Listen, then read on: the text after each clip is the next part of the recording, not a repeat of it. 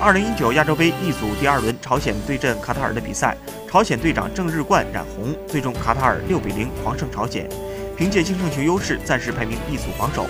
此前一组首轮比赛中，朝鲜零比四惨败于沙特脚下，队中头号球星韩光成更是染红下场，将缺席本轮。昔日的神秘之师朝鲜队两场比赛没能打入一球，却丢了十个球，而卡塔尔创造了队史最大比分的亚洲杯胜利纪录。